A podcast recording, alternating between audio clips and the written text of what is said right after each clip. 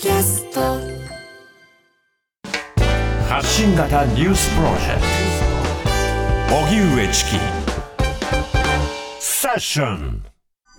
国連の気候野心サミット。岸田総理に発言機会与えられず。各国首脳や企業のトップが参加して気候変動対策の加速に向けた機運を高める国連の会議気候野心サミットが20日国連本部で行われ岸田総理が参加の意思を示していましたが発言の機会が与えられず欠席したことが分かりました。日本政府側は欠席について日程の都合としていますが国連側は具体的な気候変動対策を発表する国に優先的に発言枠を与えるとしています。会合でグテーレス事務総長は世界中で災害が多発していることに危機感を示した上で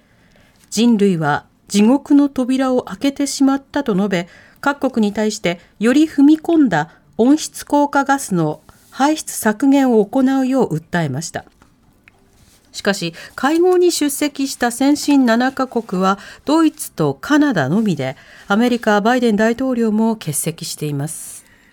地獄の扉を開けてしまった。今年の夏これ聞くとすごい説得力というか、ね、やんなきゃっていう感じになりますね、うん、一方で岸田総理に発言機会が与えられずえ何何何が起こってるの？そのあたり、はい、この方にお話を伺いたいと思います、はい、えー、共同通信編集員の井田哲司さんにお話を伺います。井田さんこんにちは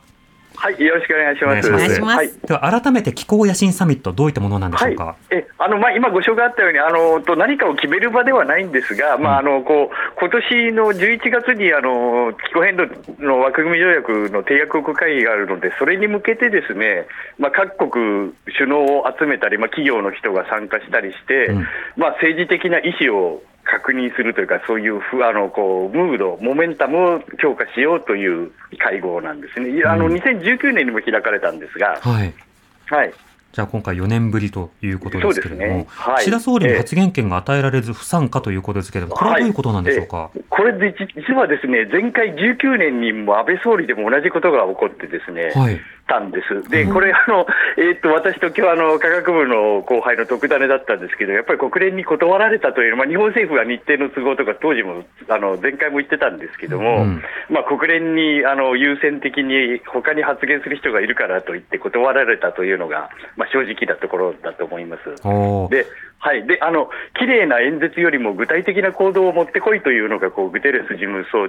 総長の考えなもんで、はいはい、あのまあ、それ具体的に持っていくものがないというのはまあ分かられていたので発言の機会が与えられなかったと、もっと他の人の話を聞いた方がいいじゃないかということだったですね、これ、前回も同じだと思います。なるほど、じゃあ、なんか無駄な精神論とか、はい、国内のあの選挙対策のために美辞麗句を並べるのではなくて、具体的なプランをこう持ってきた人に発言権が与えられると。おっ我しゃる通りです、あのクライメートアクション、行動のためのサミットなもんで、ですねもう綺麗な演説だけじゃだめだということになりますね、うん。今回の,、あのでは、えー、サミットの中では、どういった国に発言機会が与えられるということになったんでしょうか、はい、えー、あのさま一つはあの本当に困ってる国、あのえーと、島諸国とかですね、アフリカの、えー、貧しい国とかいうのが一つですね、あとはあのアクションをちゃんとやってる国で、えー、ということになって、あのスピーカーズリストにはフランスのも入ってたんですけど、マクロン大統領来なかったもので、うん、G7 の中ではカナダとドイツだけだったですね。うん、で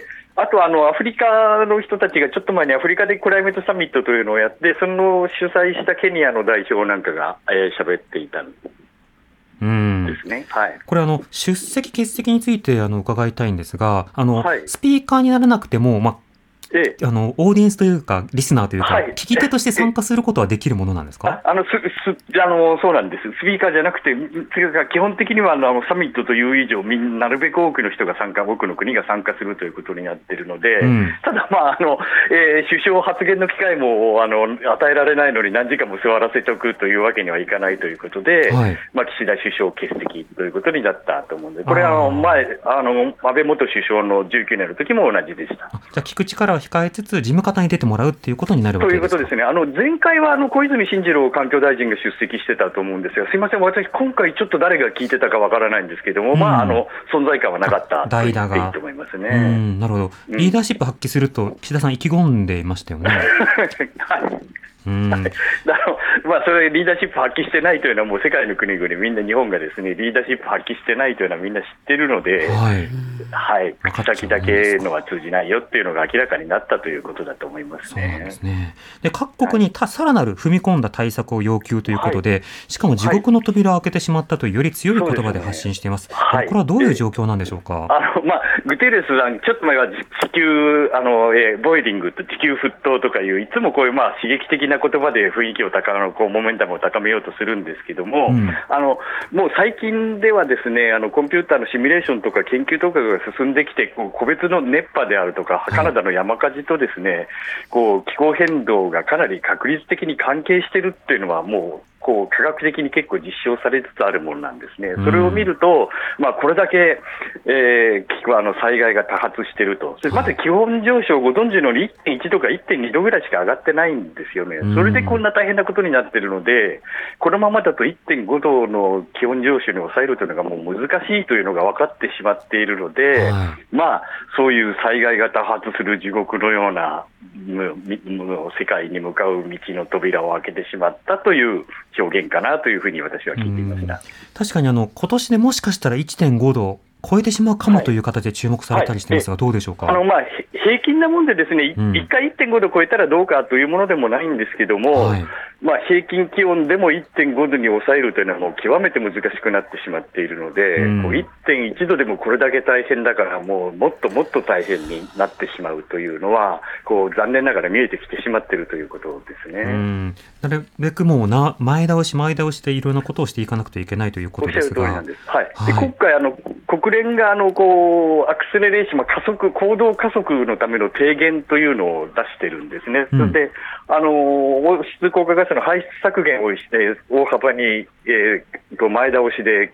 強力に進めると。もう一つはあの途上国の声、今回も多かったんですけども、これはあの気候正義、クライメートジャスティスと言いますけども、その、えー、大幅削減とクライメートジャスティス、気候正義に関する行動の提案みたいなのを国連側が出してきてるんですね。うんで日本の目標50年にあのカーボンニュートラルというのがあるんですけれども、まあ、先進国は40年に前倒ししましょう、はい、まあ、中国60年と言ってる、まあ、そういう新興国は50年に前倒ししましょうとかですね、うん、えー、全電源の脱炭素を35年にしましょうとかですね、うんうん、石炭火力はもう2030年全部やめましょうとかって結構厳しい提案を出してきてるんですね。でまあ、それに応えてる国もあるので、まあ、そういう国はあのこう呼ばれて、まあ、ドイツのようにですね、うん、えー、喋らせてもらう機会が与えられるというんですけども、ご存知のように日本、どれもできていないので、特に石炭火力というので、国連に非常に評判が悪くてですね、えー、まあ、わかあのこ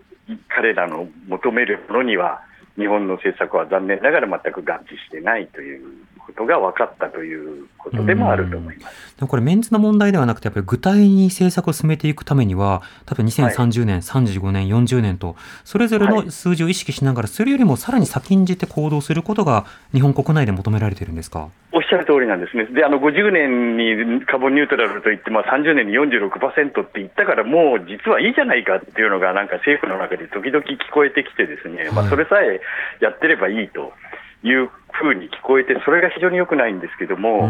実はあの46%じゃなくて、30年までに50%の高みを目指すとかいうのも、一応、目標には書いてあるし、ですね、はい、これは1トンでも1度でも、0.1度でも、えー、1トンでも多く減らして、0.1度でも、えー、気温上昇を抑えるという、もう行動の加速が常に求められているというのは、明らかなことなんですけども、まあ、だからまあ加速のためのアジェンダというのを国連が出してきたんですけども、どうも日本国内では、もうこれだけやれやいいじゃないかっていう雰囲気があって、ですね、そこら辺のギャップというのが非常に大きいと思いますね。まあ、一つ今、国内整備、えー、こちらも加速が必要だということですが、えー、国際支援の加速も必要だということで、はい、今回の途上国から支援を求める声が上がっているということですけれども、はい、今、どんな支援ニーズがあるんでしょうか？はい、あのおっしゃる通りなんです。であのアフリカもあのと途上あの小島諸国の人たちも今回、まあ、あの洪水被害を受けたパキスタンとかですね、そういう人たちが言うのは、まあ、もうあの削減、彼らは別にもういっぱい出してるわけじゃなくて、削減の、もちろんあるんですけども、はい、削減というよりも、もうその、えー、深刻化している災害に、まあ、アダプテーション、適用と言いますけども、そのお金が全然足りてないんですね。で、えー、それがあの気候正義につながるところなんですけども、そういう支援をしてくれと。であのご存知のように、前回の昨年の締約国会議でロスダメージというもう損害を賠償するような基金を作りましょうということだけは決まったんですけども、えー、その内容について、具体的なものについて、今年末、11月にあのアラブ首長国連邦で開かれる締約国会議で決めるもので、ですね、うんうん、まあ、途上国側からはそういうこう損害であるとか、適用のための、えー、基金拠出をしてしまわもらわないと、もう彼らの命に関わる問題だという声がですね、今回も非常に強かったまあ、それは先進国ですから、日本も深刻に、真剣に考えなければならない課題だと思います。モデル国としてのリーダーシップ以外にも、他国支援であるとか、災害支援、はい、こうしたリーダーシップの道というのもあるということですか？おっしゃる通りです、あの2つ、先ほどお話ししたこう気候正義とあの大幅な削減という国連が2つ出してきたうちの1つ、あの気候正義に関わる、 climate justice に関わる方は、ですね、うん、あの気候の early warning system って言いますけども、あのこう早めにこう警戒を出して、みんなが避難できるようなシステムを途上国に整備しましょうとか、うん、今お話しした適用のための、えー、お金を出しましょうとかいうのが、その2本立てなんですね。自分たちですごく減らさなきゃならないというのとともに、まあ、先進国でお金も技術もあるわけですから、はい、えー、そういう貧しい国の人たちを助けなければならないと。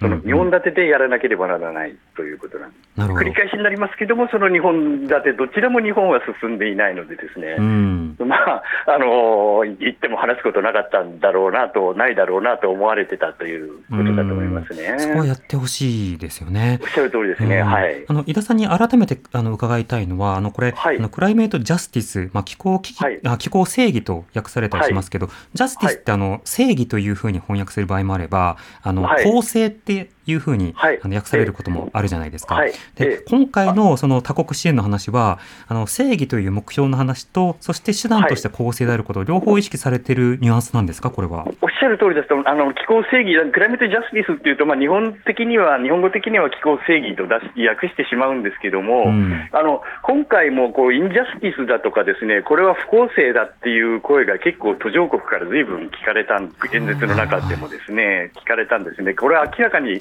不公正なんですよね、いっぱい出して、あのえー、と小東諸国の人は、われわれは1%しか出してないのに、えー、G20 だけで80%のえー、排出をしていると、はい、これで被害をわれわれが被るって国の存亡まで怪しくなるというのは、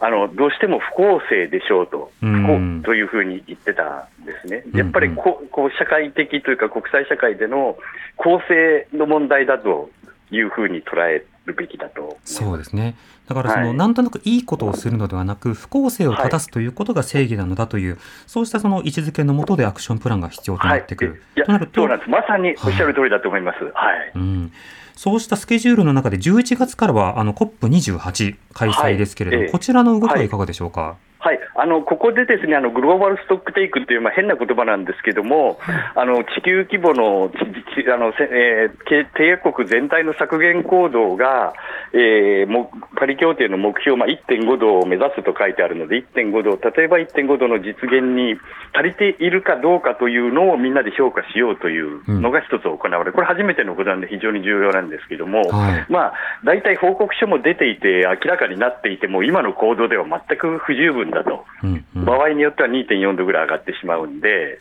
というのが見えてきてるんですね、でそれが評価された上で、じゃあどうするかという行動を強化しましょうという、どこまで各国が踏み込めるかというのが、一つの課題です。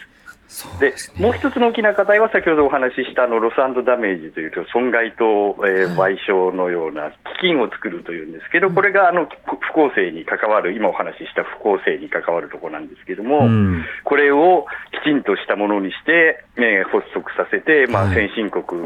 中心だと思うんですけど、えー、拠出をするというこう、この基金を動かすということを動かせるものにするという、その2つの重要な課題があるということですね。なるほど。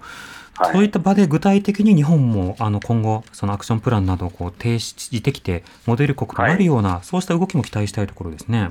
はい、なかなか難しいと思うんですよね、でもお金もなくなってきてるというか、あの財務省というのは、東電あたりには非常にジェネラスなんですけれども、どういうどうもこういうところにあんまりお金を出したがらない、はい、えー、役所なもので、まあ他にあの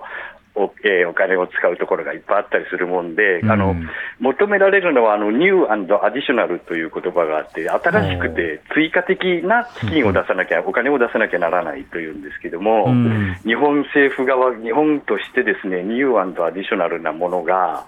どれだけ提案できるかというと、これはなかなか難しい局面あります。ここ苦手なやつ。はい、というのはあの官僚答弁だと、日本はこれまでこうしてきましたっていう、あのしてきました系の答弁が多いんですけれども、はい、新しくて、そして再度加えるという格好で言うと、何を返すんですかっていうところが新しく書かれる、これがなかなかですよね。難しいんですよね。で、あの、これお金出しますとかって言うんですけれども、あの、よく聞いてみると、あの、これまで出し、出すと言ってたものとか、はい、まあ、これまでの延長のものを積み重ねただけなもんで、それ新規でも追加的でもないという貢献が非常に多いんですよね、日本の場合ね。そこはやっぱり内実伴ったものを具体的に行うよう、これが必要なんだということで見守っていくことが必要かと思います。おっしゃる通りですね。はい。はい。井田さんありがとうございました。はい、ありがとうございます。ありがとうございました。はい、失礼します。失礼します。します共同通信編集員の井田哲司さんにお話を伺いました。荻上チキ。ねえねえ、モトブルって知ってる？モトブル？そうそう、モトブル。モトブル？そうそう、モトブル、モトブル。そんな僕たちモトブルのレギュラー番組が始まりました。毎週日曜午後11時から配信スタート。歌あり涙ありの30分。ぜひお試しください